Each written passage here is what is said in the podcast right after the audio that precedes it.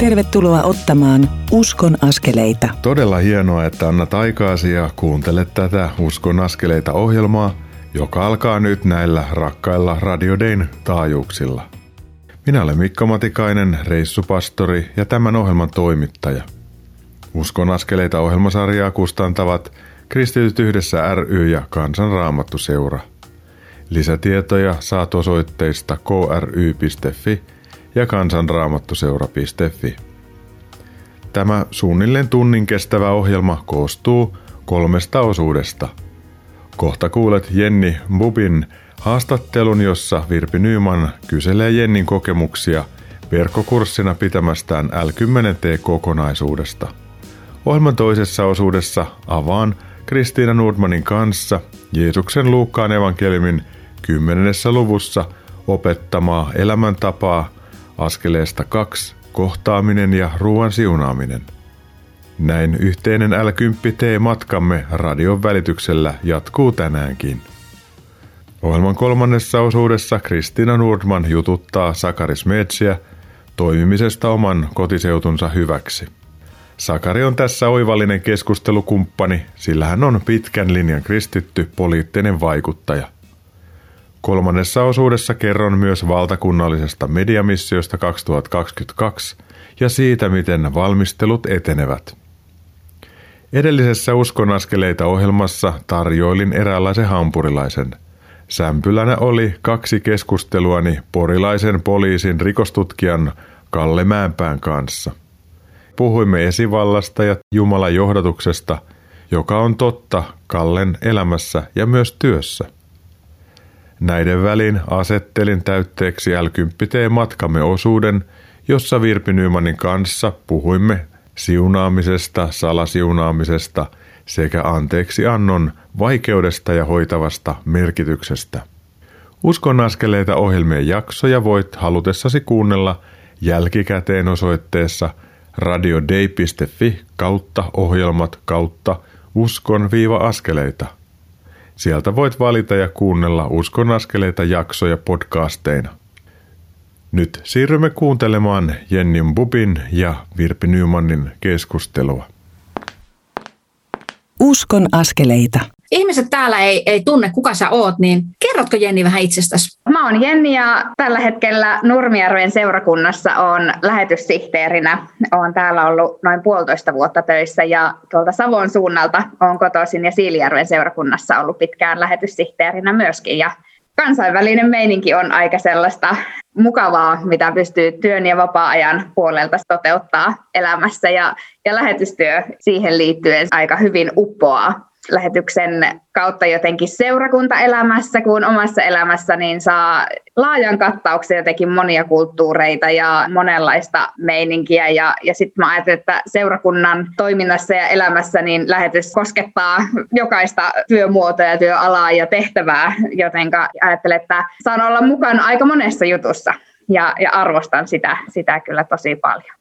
Sä oot varmaan lähetyssihteerinä päässyt myöskin välillä jonnekin tuonne maailman työkentille, niin missä sä muun muassa oot reissannut ihan, ihan ikään kuin tämän lähetystyökutsun puitteissa? No mä oon tehnyt muutaman harjoittelun ja, ja sitten ihan omasta aktiivisuudesta käynyt muutamissa lähetyskohteissa vierailemassa Aasia ja Afrikan puolella. Et ensimmäinen tämmöinen lähetykseen liittyvä harjoittelu oli tuolla Botswanassa ja silloin kun menin sinne, niin muistan, että kiersin rippikouluja ja kertomassa siitä, että olen nyt lähdössä tällaiselle lähetystyön harjoittelulle Botswanaan ja en osaa puhua englantia, enkä tykkää mistään muusta ruoasta tyyliin kuin makaronilaatikosta, että kuinkahan mulle sitten käy. Mutta niin se vaan kävi, että se imaisi mukaansa ja sen jälkeen on kyllä ollut lähetyksessä aika monipuolisesti mukana. Tuossa noin kuukausi tai reilu kuukausi sitten niin oltiin yhdessä päättämässä l verkkokoulutusta. Ja sinä ja jokunen muukin ihminen tuolta Nurmijärven seurakunnasta oli siinä mukana. Mulle jäi jotenkin semmoinen mielikuva, että sinä olit jotenkin aika iloisella mielellä ja rohkaistunut. Oliko näin? No todellakin kun mä sain ajatuksen tästä l koulutuksesta ja pyytää sitä kouluttamaan Nurmijärven alueelle ja, ja tälle verkossa, niin mä mietin sitä, että, että kun seurakunnissa moni toiminto oltiin joutu tauottamaan ja että mitä me oikein tehdään, niin sitten mä ajattelin, että, että l kuulosti sellaiselta, että siitä voisi olla jokaiselle jotain hyötyä. Miten toteuttaa lähetystehtävää tai kristittynä elämistä sitten omassa arjessaan. Siinähän on nämä neljä teemaa. Siunaaminen, auttaminen, ystävystyminen ja Jeesuksesta kertominen. Ja niitä kun pohdittiin siellä ryhmäkeskusteluissa, niin siitä sain suuren ilon tunteen ja ilokseni huomasin, että, että hei, että mähän toteutan näitä omassa arjessa mua vähän jännittää myös sanoa tämä ääneen, että tuleeko mulle sellainen olo, että, tai pohdin, että, että kehunko mä nyt tässä, että mä oon tosi hyvä kristitty, kun mä toteutan näitä neljää konkreettia ja perusvinkkiä tämän, tämän koulutuksen mukaan, mutta mä oon aika suuripiirteinen ihminen ja jollakin tavalla se siunaaminen, auttaminen, ystävystyminen ja Jeesuksesta kertominen, niin kyllä omassa elämässä toteutuu. Ja mä uskon, että aika monen muun kristityn elämässä myös, vaikka me ei niitä ehkä aina hoksatakaan, että siellä ne on. Joo, itse asiassa l on sitä jännä, että ei, ei se sinänsä ole mitään uutta ja ihmeellistä. Siinä on ne peruspalikat, mitä on kautta aikojen kristityille opetettu, että toimikaa näin, missä olette, niin rukoilkaa toinen toistenne puolesta ja olkaa toisenne kohtaa ystävällisiä ja lempeitä, auttakaa toinen toisiaan missä vaan voitte ja muistakaa kertoa Jeesuksestakin, että muut, muut saisi sen saman ilon. Et sinänsä siinä ei ole mitään uutta ja ihmeellistä. Ja et ole kyllä ensimmäinen, joka on niin sanonut, että ei, kun nämähän onkin jo tuttuja ja itse asiassa näinhän minä jo toiminkin. Kyllä, ja, ja että miten me jokainen voitaisiin löytää se oma tyyli ja, ja tapa tehdä ja omat vahvuudet näistä, näistä asioista. Tässä l puhuttiin tästä Jeesuksesta kertomisesta, ja jos puhutaan, jos käytetään kertominen sanaa, niin ainakin mulle tulee äkkiseltään mieleen, että se on puhetta. Ja mä itse koen, että mulla ei ehkä ole kovin hyviä puheenlahjoja, mutta sitten mä ajattelen, että, että miten mä teen asioita tai miten mä toimin, niin se voi ihan yhtä lailla olla sitä evankeliumin viemistä ja Jeesuksesta kertomista. Niin sanotaan, että sanoin ja teoin, että se on niin kuin monenlaista olemista ja elämistä ja toimimista. Tämä l kyllä valansi sitä mahdollisuutta siihen, että miten mä voin olla kristittynä omassa arjessa ja toimia omassa ympäristössä ja työssä ja työn ulkopuolella myöskin mä jos muistelen omaa äh, elämän tarinaa, niin mulla oli ainakin jotenkin evankeliumin suhteen, se oli semmoinen punainen vaate, että apua, apua, tämä ei ainakaan ole minua varten, minä en tätä osaa, minä voin tehdä kaikkea muuta, mutta en minä tuota osaa, puhukoon ne, jotka osaa. Sitten mä jäin Jumala edessä kiinni siitä. Mä olin yhdessä kansainvälisessä konferenssissa, jossa oli paljon sellaisia ihmisiä, nuoria ihmisiä, jotka innokkaasti kertoivat, että kun minä sain kertoa sille Jeesuksesta, ja sitten mua alkoi vaivata se, kun mä näin, kuinka he hymyilivät ja he, he loistivat kaikenlaista iloa, kun he kertoi siitä, miksi minusta ei tunnu tuolta, kun noista tuntuu. Minua tämä sama ajatus ahdistaa. Se vei minut rukouksen paikalle sillä lailla, että, että, että Jumala, että että nyt on, minussa on jotakin pielessä, että voisitko korjata tämän, koska nyt mä tajusin sen, että mä haluaisin olla niin kuin noi, jotka on kauhean innoissaan, kun ne kertoo Jeesuksesta. Mä haluaisin sen samaan. Ja nyt se ei ole, että voisiko se tehdä jotain.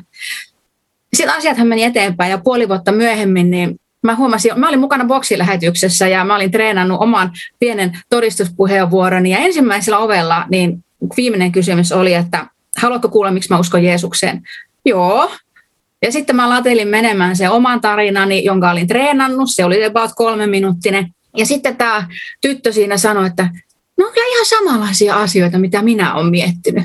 Melkein niin olisi leuka loksahtanut, että tämä, mä niin kuin Jumala olisi sanonut, että kato nyt, että mä oon näissä jutuissa mukana.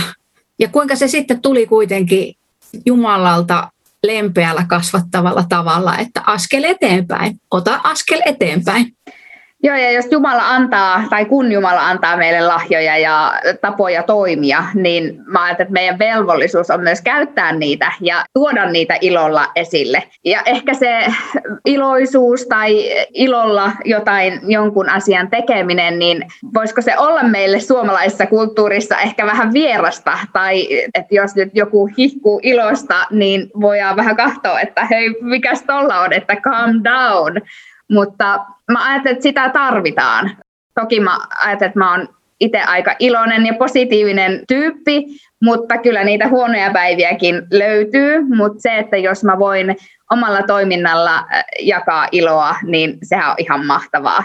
Ja, ja nyt jos mä oon, oon L10 kautta löytänyt ja, ja huomannut ilokseni sen, että hei, mun elämässä toteutuu mahtavia asioita, niin miksipä mä en ilolla niitä toteuttaisi ja, ja toisi niitä muiden äärelle ja kuulolle ja toimiin myös esille.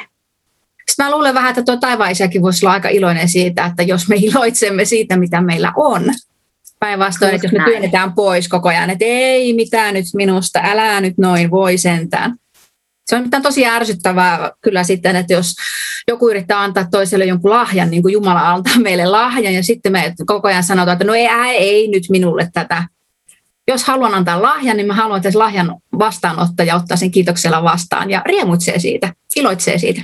Ton mä oon huomannut myös itse ja koen, että aikaisemmin oon sanonut, että ei, en mä tarvii tai ei mua nyt olisi tarvinnut muistaa, mutta kun mä oon kokenut juurikin sen, että jos mä oon antanut toiselle jonkun ja hän vähän vähättelee asiaa, niin sitten mulle tulee harmitus jolloin sitten juurikin, että kun itse opettelee myös sitä kiitoksella ja ilolla vastaanottamista, niin, niin mä uskon, että se myös vaikuttaa muihin ja rohkaisee muita ottamaan asioita vastaan. Ja etenkin Jumalalta, että et kiitos kiitos Jumalalle, että, että mä oon saanut äh, mahdollisuuden siunata, mahdollisuuden ystävystyä, mahdollisuuden kertoa omalla toiminnalla tai omin osaamisin Jumalan sanaa ja evankeliumia eteenpäin. Ja mulla on mahdollisuus auttaa toisia ihmisiä mun elämässä, niin mahtavaa, ihanaa, iloa. Juuri näin. Hei Jenni, kiitos tästä juttuhetkestä. Kiitos. Lämmin kiitos Jenni ja Virpi ennen kesää käymästä ne keskustelusta. Lienee hyvä todeta, että Jenni on siirtynyt toisiin tehtäviin Nurmijärven seurakunnan lähetyssihteerin paikalta. Keskustelun lopusta jäi mieleeni elämään ajatus. Antaessaan lahjoja armosta, siis armolahjoja ihmisille, Jumala haluaa ihmisten myös käyttävän niitä. Paavali kirjoitti tästä hengelliselle pojalleen Timoteukselle – ensimmäisen kirjeensä neljännessä luvussa. Lue seurakunnalle pyhiä kirjoituksia, kehota ja opeta ahkerasti, siihen saakka kun tulen. Älä lyö laimin armolahjaa, jonka sait silloin, kun vanhemmat profeettain sanojen perusteella panivat kätensä sinun päällesi.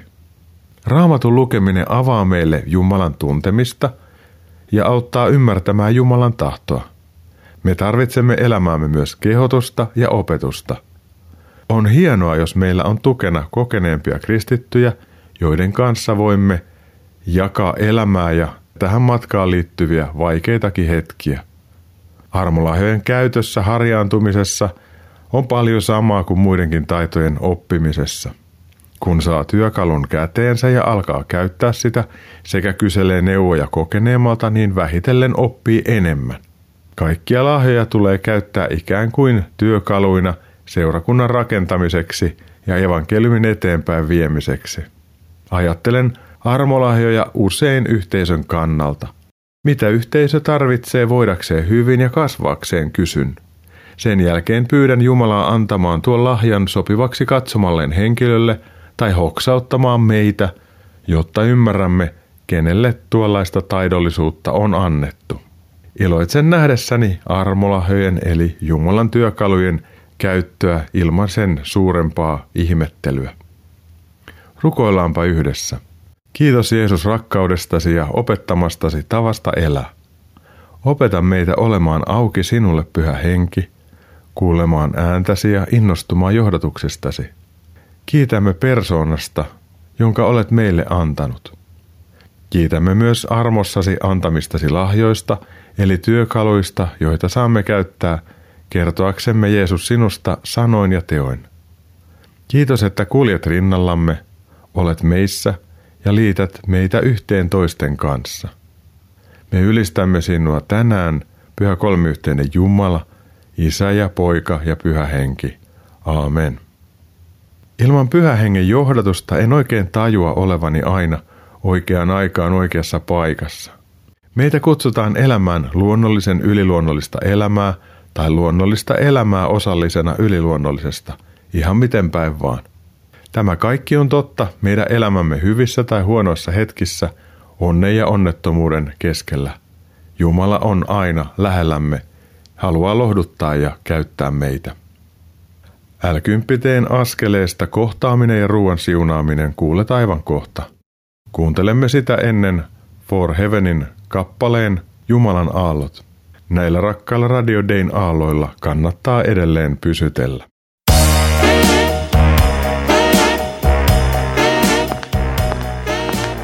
Kuuntelet Uskon askeleita ohjelman tallennetta, joka ei tekijän oikeudellisista syistä sisällä ohjelmassa soitettua musiikkia. Nyt siirrymme ohjelman toisen osuuden pariin. Kuuntelet Uskon askeleita ohjelmaa, jonka tuottavat Kristityt yhdessä ry ja Kansanraamattu seura. Lisätietoa löydät osoitteista kry.fi ja kansanraamattuseura.fi. Tervetuloa Uskon askeleita ohjelman toisen osuuden pariin. Minä olen Mikko Matikainen, tämän ohjelmasarjan toimittaja. Nyt siirrymme kuuntelemaan Kristiina Nordmanin kanssa käymääni keskustelua l askeleesta 2, kohtaaminen ja ruoan siunaaminen. Uskon askeleita. Tässä Mikko Matikainen. Ja Kristiina Nordman. Meillä on ilo yhdessä Kristiinan kanssa käsitellä tänään l askelta kaksi kohtaaminen, ystävystyminen ja ruoan siunaaminen. Kristiina, sä oot sanonut, että tämä l on hymyilevä elämäntapa. Mitä sä sillä tarkoitat? Kun meillä on hyvät ajatukset toista ihmistä kohtaan, kun me siunataan häntä, vähän niin kuin salaa tuolla, missä me kuljetaan ja liikutaan. Eli mielessä on vähän tämmöinen niin kuin hykerryttävä olo, että hei, mulla on jotain hyvää sulle, mutta sä et ehkä tiedä sitä tämmöinen salaa siunaaminen voi johtaa sitten hyvin kohtaamisiinkin. Ja musta se on jotain sellaista, mikä saa kyllä hymyn huulille. Jo Jeesus itsessään, mutta siis tällainen asenne toisia ihmisiä kohtaan, niin mä ajattelin, että se on jotain sellaista hykerryttävää. Usein ajattelen tätä Efesolaiskirjeen toisen luvun kohtaa, missä sanotaan, että me ollaan hänen tekonsa luodut Kristuksessa Jeesuksessa hyviä töitä varten, jotka Jumala on edeltäpäin valmistanut, että me niissä vaeltaisimme. Jumala haluaa valmistaa meitä ihan niihin pieniin tavallisiin kohtaamisiin. Ja usein mä ajattelen, että me missataan niin kuin niiden merkitys. Ja me ehkä havitellaan vähän isompia kalansaaliita jossain muualle. Ja sitten me koetaan, että hei, että mä en olekaan osa tätä Jumalan valtakuntaa, kun mun kautta ei ehkä tapahdu mitään suurta ja ihmeellistä. Ja usein se on kätketty aivan pieneen ja arkiseen. Mulla on joskus sanottu, Mikko, älä ikinä väheksy oven suussa käytäviä keskusteluja tai keskusteluja, jotka alkaa sattumalta. Että niissä voi olla Jumalan siunaus. Ja tämä l T on tuonut sen mulle niin kuin vielä vahvemmin eläväksi tämän. Kun Jeesus siinä Luukkaan evankeliumin kymppiluvun alussa sanoo, että syökää ja juokaa, mitä teille tarjotaan, niin se syöminen ja juominen ja yhteisen ajan käyttäminen voi olla avaamassa sydämiä. Eikö näin? Se lähtee jo siitä katseesta, että millä katseella mä katson ihmisiä, miten mä näen heitä, jotka mun ympärilläni on. Mä ajattelen usein, kun pärisevät mopopojat menee mun ohitossa, niin mä kiitän heistä Jeesusta ja siunaan heitä, koska mä ajattelen, että heillä on siinä kavereita ja se mun asenne vaikuttaa jo siihen mun katseeseen ja siihen, miten mä kohtaan ihmisiä. Mäkisen Matti on muuten sanonut, meidän kouluttajakollega, että aina kun joku asia ärsyttää, niin se voi olla Jumalan kutsu salasiunaamiseen. Musta se on hyvin sanottu, että sitten kun salasiunaa, niin alkaa kiinnostua siitä toisesta ihmisestä. Näin siinä just tapahtuu ja, ja mä ajattelin, että kiinnostu kohtaan ja kuuntele. Musta ne on niin kuin sellaiset jotenkin avaimet itsellekin, että Jumala havahduttaa meitä näkemään ihmisiä ympärillämme ja me saadaan olla aitoja omia itseämme, pyrkiä sellaiseen läsnä olevaan kohtaamiseen ilman siis arvostelua, sellaisesta levosta käsin, koska sellainen aina puhuttelee, että toinen on kiinnostunut musta, hän oikeasti niin kuin välittää ja saa tällaisen läsnä olevan kohtaamisen kokemuksen. Jotkut meistä on enemmän ulospäin suuntautuneita, jotkut on introvertimpia ihmisiä. Olen huomannut, että välillä se malli olla kristitty on tämmöisen ekstrovertin malli. Näissä l valmennuksissa, mitä me ollaan pidetty, niin se on ihanaa, kun introvertimpi ihminen tulee sanomaan, että minäkin kelpaan, että mä voin salasiunata ihmistä ja pyytää, että hän aloittaa keskustelun, sitten mä voin siihen reagoida. Kukin persoonansa mukaan. Sä oot Kristiina nostanut esiin, että me kristityt ollaan viides evankeliumi. Mitä sä sillä tarkoitat? Kyllä me ollaan tällainen viides nahkakantinen evankeliumi ja meitä luetaan ehkä enemmänkin kuin Matteusta, Markusta, Luukasta ja Johannesta. Kyllä niin kuin ihmiset katsoo sitä myös meidän elämää. Se on usein meillä aika kipeäkin asia, koska me itse syvästi ymmärretään se, että me ollaan syntisiä ja juuri sen takia me tarvitaan Jeesusta ja evankeliumia. Ihmiset helposti niin kuin mittaa meitä ja meidän käytöstä, meidän sanoja, meidän tekoja, puheita, että hei toi on kristitty ja toi toimii noin. Tämä kohtaamisen askel haastaa myös miettimään sitä, että vedänkö mä ihmisiä Jeesuksen puoleen vai onko mä niin kuin karkottamassa heitä pois. Uskon, että kun päästään siihen aitoon kohtaamiseen, niin tietyllä tavalla myös tällaiset ehkä niin kuin kristittyihin liitetyt kielteisetkin merkitykset voi hälvetä aito kohtaaminen ja meidän ei tarvitse puolustella Jumalaa eikä kristinuskoa, vaan me saadaan kertoa niin omaa tarinaa ja kohdata kauhean aidosti ihmisiä. Ja musta tuntuu, että se on hälventämässä myös niin kuin sitä ajatusta, että kristityt on moralisteja ja ne vaan saarnaa ja jotain. Mitä sitten ihmisillä voi ollakin sellaisia kielteisiä kuvia ehkä? kannattaa opetella tekemään kysymyslauseita. Eli vähän niin kuin etsii siitä, että mistä mä voin tehdä kysymyksen ja antaa kysymyksen. Silloin ihminen pääsee puhumaan itselle tärkeistä asioista. Siinä on kaksi hyvää puolta ainakin. Ensinnäkin ihminen rentoutuu, kun hän saa puhua suosikkiaiheestaan itsestänsä, ja toiseksi mä saan kuulla informaatiota hänen elämästään ja mä voin samanaikaisesti pyytää Jumalan siunausta niille hänen elämänsä alueille. Ja silloin siinä ei olekaan enää kysymys pelkästään minun ja toisen ihmisen kohtaamisesta, vaan siihen tulee Jumala mukaan sitä kautta, että pyydän sitä Jumalan läsnäoloa ja pyydän sitä, että Jumala johdattaa. Että tavallaan on auki sille lähimmäiselle ja Jumalalle myös aidosti itsellensä. Että tämä kohtaaminen kulkee niin moneen suuntaan toi on niin oleellista, toi, että osattaisiin tehdä hyviä kysymyksiä, antaa oikeasti tilaa toiselle. Ne sellaiset kohtaamisen taikasanat, ne ei ole vielä se, että mitä kuuluu. Se me kyllä osataan ehkä kysyä. Mutta sitten ne taikasanat on ne, että kerro lisää. Annetaan se valokeilan olla siinä toisessa ihmisessä, eikä käännetä sitä heti itseemme. Koska ne on usein musta niitä herkkiä kuuntelumokia, mihin me usein ehkä pudotaan niihin kuoppiin. Että et mä vaan, niin, kun mä kuuntelen toista, niin mä valmistelen vaan sitä omaa vastausta hyvät kysymykset ja ihminen kokee, että hei, että toi on tosissaan, se haluaa nyt kuulla mua ja mun tarinaani, niin mikä voisi olla jotenkin sulattavampaa tai puhuttelevampaa tai puoleensa vetävämpää kun käy keskustelua, niin kiinnostuu myös toisesta ihmisestä lisää aidosti. Ja silloin se tunnelma niin kuin vapautuu ja kohtaaminen menee syvemmälle. Ja sitten loppujen lopuksi ei kysymys siitä, että mä yritän suorittaa jotakin. Hei, me ollaan kaikki tässä niin kuin opettelin paikalla, että me ei aina osata vuorovaikutustilanteissa toimia niin kuin me haluttaisiin, mutta monen kokemus on se, että mulla oli suuri asia, mutta kun kerroin sen, siitä tuli pieni asia. Eli me osataan kyllä mitätöidä myös toisen tilanne, toisen ilo tai toisen suru niin, että me, me jatketaankin siitä, mitä ajatuksia se mussa herättää tai että mä kerron vastaavasta kokemuksestani tai jonkun muun kokemuksesta. Tässä on mun mielestä meillä niin kuin kristityilläkin jotenkin sellainen tuhannen taalan paikka, miettiä, että miten Jeesus kohtasi ihmisiä, miten hän osasi pysähtyä, kuunnella, tehdä just niitä tarpeellisia kysymyksiä, antaa aikaansa, vastata ihmisten tarpeisiin. Kaikkea tätä ihmeellistä voi tapahtua, kun me maltetaan antaa tilaa sille toiselle, että se toinen tulee nähdyksi ja kuulluksi. Se on niin valtavan hoitava ja parantava kokemus. Se luo valtavasti toivoa ihmiselle. Hänet nähdään sitten kun me kristityt viimein oivallettaisiin se, että me olemme pyhähengen temppeleitä ja Kristus asuu meissä. Jos me annamme hänelle tilaa näissä kohtaamisissa ja me katsomme toista ihmistä Kristuksen silmin ja osoitamme hänelle Kristuksen rakkautta, ja silloin me voidaan rentoutua siinä kohtaamisessa. Mun ei tarvi yrittää. Mä luotan siihen, että pyhä henki johdattelee kun ei ole sanottavaa, niin on hetken aikaa vaikka hiljaa. Ja meidän on hyvä muistaa, että ihminen ei ole evankelioinnin kohde ensisijaisesti, vaan hän on lähimmäinen. Ja me luotetaan pyhä henki, että kun pyhä henki johdattaa, niin se keskustelu kääntyy jossakin vaiheessa Jeesukseen. Silloin se on luontevaa. Niina Junttila on sanonut jotakin tosi viisasta. No joo, hän on tämmöinen kasvatuspsykologian dosentti, joka on tutkinut paljon yksinäisyyttä ja hän on sanonut näin, että kohtaamisen arvoa ei vielä täysin ymmärretä. Ilman kohtaamista ihminen voi huonosti, kun tulee kohdatuksi mikä tahansa on mahdollista.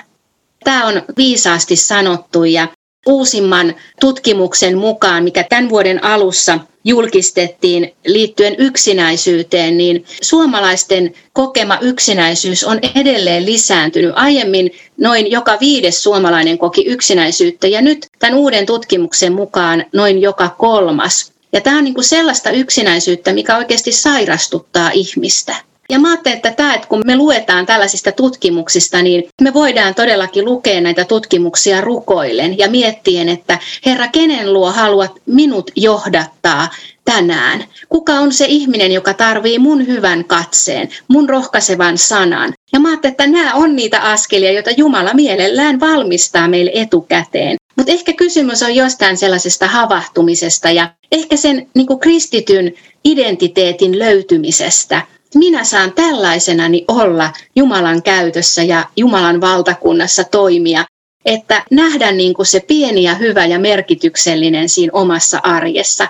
Filippiläiskirjeessä luvataan, että Jumala saa teissä aikaan sen, että tahdotte tehdä ja myös teette niin kuin on hänen hyvä tarkoituksensa. Me saadaan kaikessa luottaa jäädä niin kuin ihan koko painollamme Jumalan varaan. Hän tekee meissä sitä ja vaikuttaa sitä, mitä hän haluaa meidän kautta tehdä. Kristiina, sulla on hyvä esimerkki. Ystäväni kertoi, että hänelle tuli mieleen vanha luokkakaveri.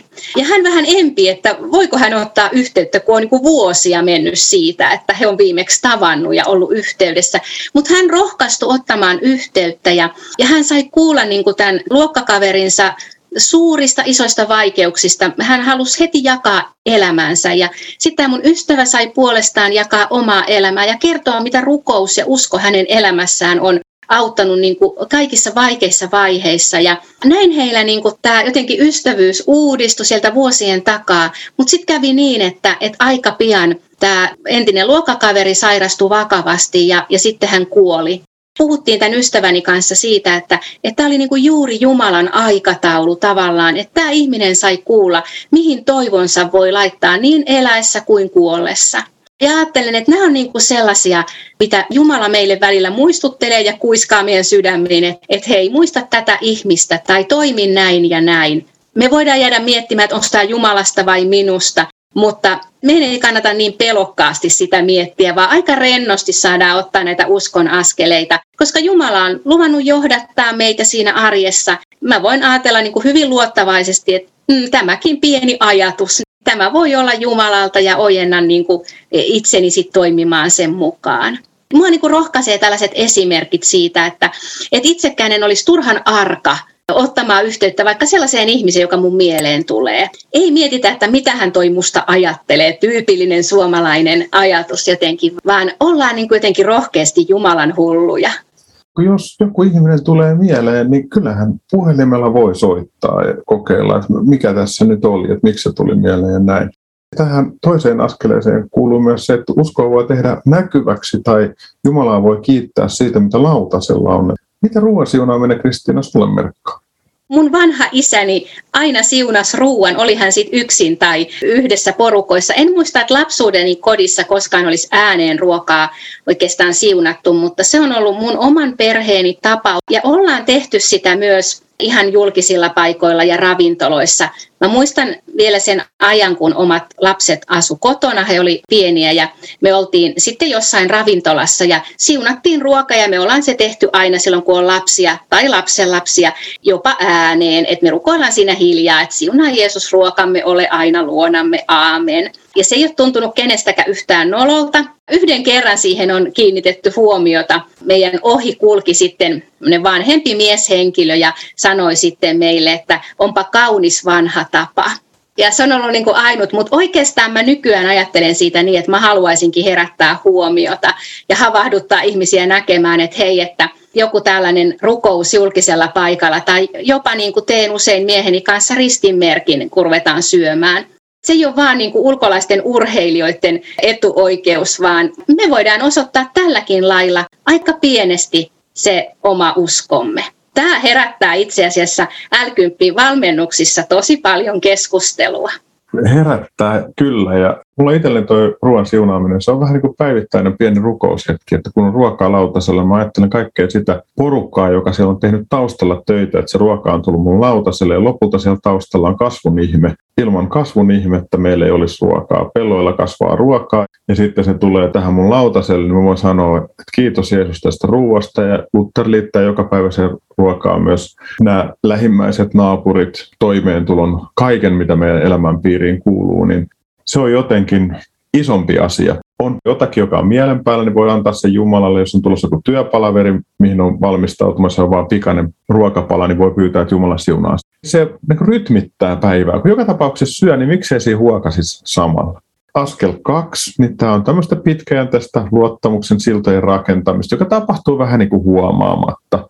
Voi kutsua ihmisiä seurakunnan pienryhmään tai jonnekin, kun sen aika sopivasti on, ja, ja osoittaa sitä Jumalan rakkautta. Kristiina Nordman, sä oot sanonut, että tämä on hymyilevä elämäntapa, niin johdatatko hymyilevään pieneen rukoukseen? Rakas taivaallinen Isä, kiitos siitä, että sä oot luonut valmistaa meidän, meille niitä askelia, joita sä haluat, että me sinun omasi otamme. Kiitos siitä, että et pane meitä kulkemaan yksin, vaan oot antanut meille pyhän hengen meidän matkakumppaniksi ja johdattajaksi. Auta meitä näkemään arjessa kaikki niiden pientenkin kohtaamisten merkitys. Vaikkei se johtaisi vielä puheeseen hengellisistä asioista, niin anna meille sellainen katse, mikä Jeesuksella oli. Lisää meidän rakkautta toisia ihmisiä kohtaan. Vaikuta sinä meissä tahtomista ja tekemistä. Kiitos, että saadaan olla osa sinun valtakuntaasi ja me saadaan jokainen olla omalla paikallamme ja tavallamme sinun valtakuntasi kokoaikaisia työntekijöitä. Kiitos, että varustat meitä. Ole siunaamassa meitä jokaista kuulijoita ja meitä itse kutakin Jeesuksen nimessä. Aamen. Aamen. Ensi jaksossa juttelen Matti Mäkisen kanssa. Me puhutaan askeleesta kolme, eli auta missä voit. Pysyppä mukana. Siunausta Kristiina sulle. Jatketaan myöhemmin uudestaan. Kiitos samoin. Nyt liuumme kohti kolmatta osuutta. Siinä Kristiina Nordman keskustelee Sakari Smetsin kanssa kristityn toiminnasta oman paikkakuntansa parhaaksi. Sitä ennen kuuntelemme kotiin palaajien kappaleen Luotu ja lunastettu. Pysytellään yhdessä edelleen näillä rakkailla radiodein taajuuksilla.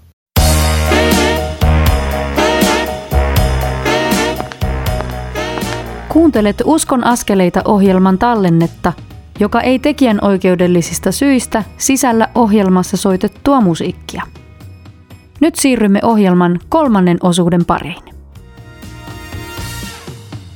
Kuuntelet Uskon askeleita ohjelmaa, jonka tuottavat Kristityt yhdessä ry ja Kansanraamattu seura.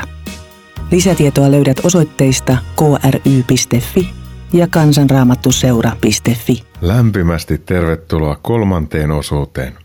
Minä olen Mikko Matikainen, tämän Uskon askeleita ohjelmasarjan toimittaja. Olemme tässä ohjelmassa kuulleet Virpi Nymanin ja Jenni Mbupin keskustelun l verkkokurssista. Sitten kuljimme kolmatta etappia l matkastamme yhdessä Kristiina Nordmanin kanssa. Puhuimme kohtaamiseen ja ruoan siunaamiseen liittyvistä asioista. Miksi muuten teemme tällaista kuuden viikon l matkaa osana näitä uskonaskeleita ohjelmia? Ensinnäkin l elämäntapa on muuttanut minun ja tuhansien muiden elämää. Tiedän, että tämä toimii. Toiseksi, tämän ohjelmasarjan ydinajatus on tuoda radion l elämäntapaan liittyviä kertomuksia – siitä, miten Jeesus on kohdannut, johdattanut, auttanut tai lohduttanut. Toiveemme ja rukouksemme on, että näiden rohkaisemana löytäisit oman tapasi elää Jeesuksen seuraajana, että näkisit toivon silloinkin, kun on toivotonta. Kolmantena syynä tähän l matkaan on valmistautuminen valtakunnalliseen mediamissioon 2022. Olen muiden tehtäviäni lisäksi osa tuon missiotoimikunnan puheenjohtajistoa yhdessä Mission Euroopan johtajan ja luterilaisen papin Mika Tuovisen kanssa, joka toimii puheenjohtajana. Kanssani varapuheenjohtajana palvelee Hyvä Sanoma ryn toiminnanjohtaja Janne Lahti. arvostan näitä molempia veljiä aivan valtavasti.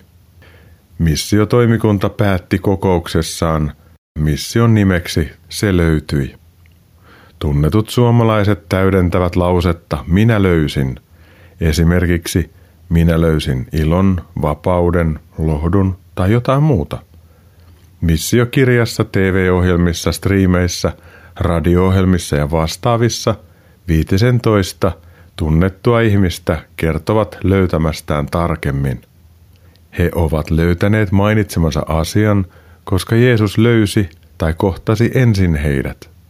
Jeesuksessa sitten löytyivät esimerkiksi mainitut ilo, vapaus tai lohtu. Se löytyi ei ole pelkkä mediakampanja, vaan siihen punoutuu diakoninen ulottuvuus. Pyrimme lievittämään konkreettisella tavalla ihmisten kokemaa yksinäisyyttä. Yksinäisyyttä kokevat eri-ikäiset ja erilaisissa elämäntilanteissa olevat ihmiset. Yksinäisyys ja ulkopuolisuuden tunne sairastuttavat ihmisiä. Suomessa jo joka kolmas tai vähintään joka viides kokee silloin tällöin elämässään yksinäisyyttä tai pysyvää yksinäisyyttä. Tätä tärkeää yksinäisyyttä lievittävää hanketta koordinoi Seppo Takala pelastusarmeijasta yhdessä seurakuntien kanssa. Emme siis vain puhu, vaan me haluamme tehdä Jeesuksen rakkautta näkyväksi toimimalla yhdessä ja yhteydessä, ihmisinä ja seurakuntina. Me rukoilemme jo nyt ja mission aikana ja sen jälkeen, että uskoon tulojen lisäksi saisimme kokea yhteisöinä henkisen ilmapiirin lämpenemistä ja lähimmäisen rakkauden syntymistä, sitä, että yksinäisyys lieventyy ja liudentuu. Mission toteutumiseksi kutsuttiin rukouskoordinaattoriksi Henna Nieminen. Uskomme rukouksen avaavan ovia ja sydämiä, jotta missiohanke etenee ja toteutuu laajasti myös talouden osalta. Tässä kaikessa toteutetaan l näkökulmia yhdessä ja ollaan näin aivan ytimessä. Siksi se löytyi. Mediamissio 2022 innostaa minua valtavasti. Pyydän sinua, hyvä kuulijani, rukoilemaan ja vetoamaan omaan seurakuntaasi, jotta se liittyisi mukaan tähän rakkauden rintamaan ja tekisi Jeesuksen rakkautta näkyväksi tämän ajan ihmisille. Näin ihmiset voivat löytää elämänsä Jeesuksen – ja seurakuntiemme tilat voivat täyttyä. Kuunnellaanpa nyt Sakaris Meetsin ja Kristiina Nordmanin käymä keskustelu. Uskon askeleita. Olen Kristiina Nordman, kansanraamattuseuran kouluttaja ja mulla on ilo toivottaa tähän ohjelmaan tervetulleeksi Sakaris Meets. No kiitoksia Kristiina ja kiitos kutsusta. Sä oot Sakari, Lapin kävijä ja kalamies. Mitäs muuta sä oot? No kyllähän se Lappi tietysti lähellä sydäntä on ja retkeilijänä ehkä pidän itseäni ennen kaikkea, mutta tietysti kristittynä olen saanut olla uskon tiellä ihan lapsesta alkaen ja ehkä vähän semmoista äijä, äijäprofiiliakin voi jonkun mielestä olla, että tykkään joskus käydä tuolla kaverittensa kahvilla ja parannetaan maailmaa. Kyllä, ja todellakin vaikka olet niin kalamies siellä Lapissa, niin taidat olla kyllä aikamoinen ihmisten kalastajakin. Tai ainakin sulle on tärkeää se, että saisit levittää sitä Kristuksen tuntemisen tuoksua ympärillesi. No kyllähän se vaan meille jokaiselle kristitylle annettu tehtävä on vapahtajana antama lähetyskäsky viedä sanomaan hänestä eteenpäin ja tehdä kaikista Jeesuksen opetuslapsia. Jos tässä työssä voi jotenkin olla mukana ja haluaa olla mukana, niin se on tietysti lähellä sydäntä. No oikeastaan sitten se syy, miksi mä pyysin sua tähän haastatteluun, on se, että sä oot todella pitkän linjan yhteiskunnallinen vaikuttaja. Sä oot ollut eduskunnassa ja todella pitkään kaupungin valtuustossa. Kerrotko siitä pikkasen? No kahdeksan kauttahan nyt tuli valtuustossa täyteen ja nyt näissä vaaleissa sitten en enää ollut ehdolla, että semmoinen elämänmurrosvaihehan tässä on takana mutta mä taisin olla yläasteikäinen kaveri. Seurakunnassa olin aktiivinen nuorten illoissa ja pohdittiin tietysti tulevaisuutta ja mihin tässä itse kukin suuntautuu. Ja vähän rukoiltiin ja kyseltiin jokainenkin niin kuin Jumalalta, että mikä se oma paikka on. Ja sitten mä muistan, että joskus tuossa raamatun esimerkki Abrahamista, kun hän kahden kaupungin puolesta taisteli ja rukoili Mooseksen kirjan, taitaa olla 18 luvusta, niin Sodoman ja Komoran puolesta hän, hän niin keskusteli Jumalan kanssa, että entäs jos on 50 kaveria vanhuskasta löytyy, niin säästätkö? Ja, ja 45, tiedätte tämä raamatun kertomuksen ja Jumala aina myönti ja sanoi, että jos sitten kymmenen löytyy, niin kaupunkien tulevaisuus on hyvä. Ja silloin nuoren Sakarin mielessä niin syttyi semmoinen ajatus, että tämähän on hieno näköala hei, että jos kristityt on aktiivisia myös omalla paikallaan, niin kuin Abraham tuossa oli eräällä tavalla rukoilemassa kotiseutujensa puolesta ja toimimassa, niin niin siellä on merkitystä, minkälaiseksi meidän kotiseutujen tulevaisuus muodostuu. Ja siinä mulla syttyi tällainen yhteiskunnallisen vaikuttamisen niin kuin pieni kipinä, joka sitten vähän laajeni ja vei sitten näihin palvelutehtäviin. Aika hieno kertomus ja alku tavallaan, että todellakin raamatusta niin kuin tämä, ylipäätään tämä yhteiskunnallisen vaikuttamisen ajatus toki nousee ihan vahvasti. Oliko sulla esikuvia silloin nuorena jostain tällaisesta yhteiskunnallisesta merkittävästä henkilöstä, joka olisi sua inspiroinut?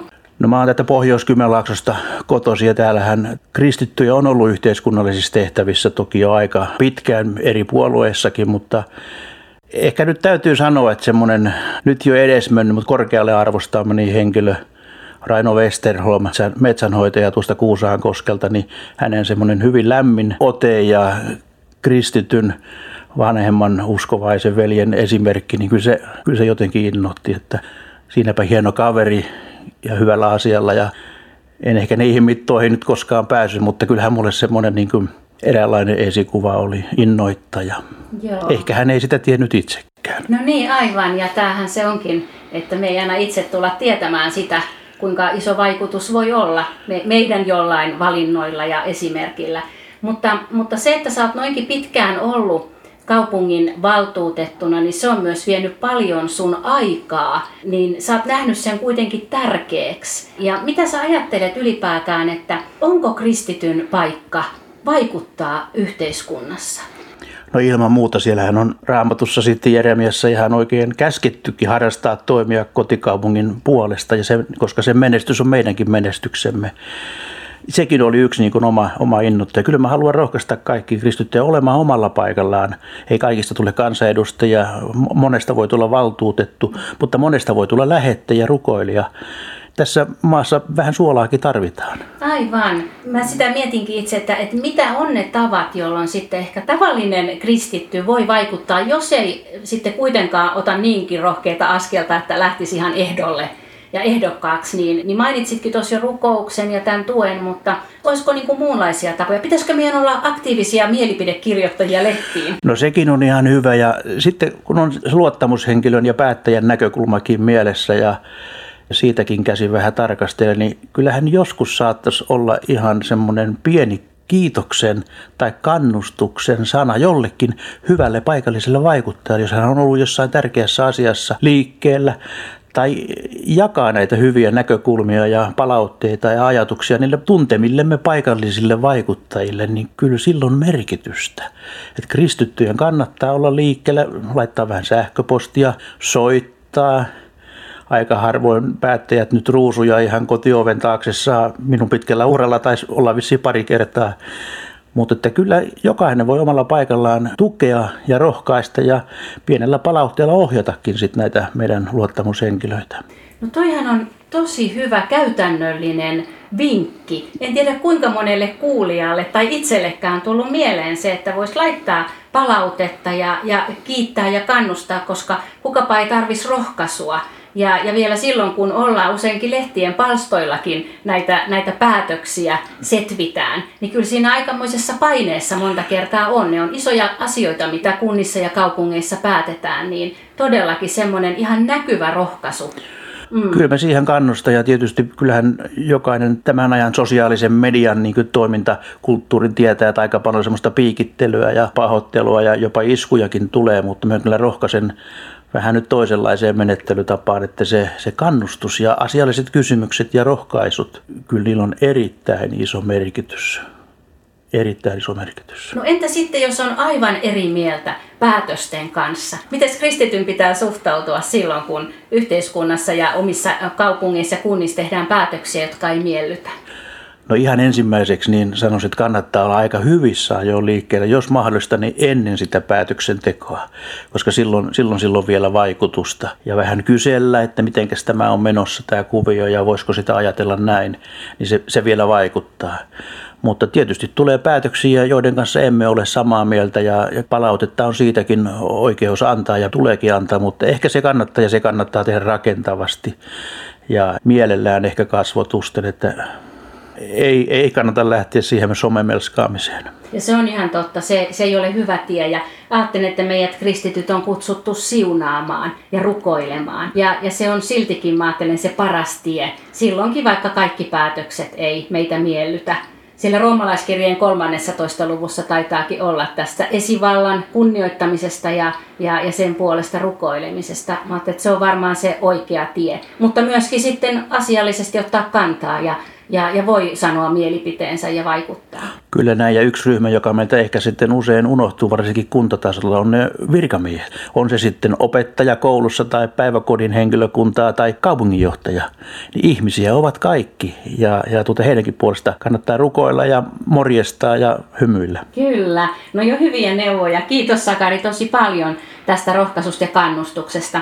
Onko sulla mielessä vielä joku raamatun kohta tai ainakin voisit rukoilla ehkä tähän lyhyesti päätteeksi meidän päättäjien ja esivallan puolesta? No jos siellä kuuntelijoiden joukossa on joku vähän nuorempi, joka miettii tulevaisuutta, niin kehottaisi, että kaivaa sen oman raamatun esille ja katsoo sitä ensimmäisestä Mooseksen kirjasta sen 18. luvusta tuon esimerkin Abrahamista, kuinka hän taisteli kotiseutujensa puolesta, että joskus se synnyttäisi jotain ajatuksia omassa sydämessä. Mutta yritetään vielä tähän loppurukoukseen. Kiitos rakas taivaani se siitä, että sä oot elävä, sä olet voimallinen, sä voit auttaa meitä yksilöinä, ryhmänä, sä voit auttaa meitä kotiseudulla, sä voit auttaa meitä kokonaisen kansakunnan kohdalla. Tule Herra Jeesus meitä lähelle, johdata meitä, vie eteenpäin. Ole ylistetty, ole kiitetty. Aamen. Aamen. Kiitos paljon Sakari Smeds ja siunausta sinulle uusiin kuvioihin, mitkä ehkä on Jumala sinulle jo edeltä valmistanut. Kiitos Kristina ja nyt sinä tuossa rohkaisit. Kiitos. Lämmin kiitos Sakari Smeds ja Kristina Nordman. Anna nyt muutaman ajatuksen tai virikkeen tätä viikkoa varten. Yksi. Kun Jumala uskoo sinulle lahjojaan ja kehottaa tavalla tai toisella toimimaan, niin kiitä ja ala käyttää saamiasi lahjoja sen mukaan, mitä ymmärrät oikeaksi tai jo osaat. Kaksi. Kristiina Nordman sanoi l teetä hymyileväksi elämäntavaksi. Kokeile salasiunaamista ja anna se lämmittää sydämesi ja venyttää poskilihaksiasi hymyyn. Kiinnostu toisista ihmisistä. Kolme. Rukoile se löytyi Mediamission 2022 puolesta. Haasta omaa seurakuntaasi mukaan tähän suureen yhteiseen ponnistukseen. Rukoile missioon liittyvän yksinäisyyshankkeen puolesta. 4. Kiitä aina saadessasi ruokaa Jumalaa ja siunaa ruokasi. Älä häpeä tehdä tätä julkisilla paikoilla, ravintolassa, työpaikallasi tai myöskään kotonasi silloin, kun sinulla on vieraita. Nämä kuulemasi virikkeet löydät jonkun ajan kuluttua myös uskonnaskeleita Facebook-seinältä. Tämän päättyvän ohjelman uusinnat Kuullaan lauantaina kello 18 ja sunnuntaina aamuyöllä kello 02. Uskon askeleita ohjelmien tallenteet löytyvät myös osoitteesta radiodei.fi kautta ohjelmat kautta uskon-askeleita. Minä Mikko Matikainen kiitän sinua, että kuuntelit ja annoit aikaasi. Ensi viikon maanantaina kello 21.40 lähetetään uusi Uskon askeleita ohjelmasarjan jakso. Silloin luvassa on l matkamme neljäs etappi. Siinä avaamme Matti Mäkisen kanssa l elämäntavan ulottuvuutta Auta missä voit sillä, mitä sinulla on. Ohjelman lopuksi soitan kappaleen Herra elämääni maksettujen viulujen esittämänä.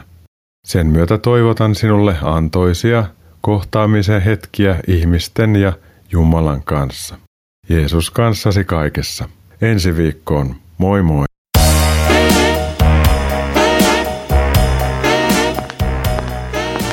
Kuuntelit juuri Uskon askeleita ohjelman tallenteen. Tekijän oikeudellisista syistä tämä tallenne ei sisällä ohjelman lopuksi soitettua musiikkia. Kiitos, että kuuntelit. Siunattua päivää ja hyviä uskon askeleita.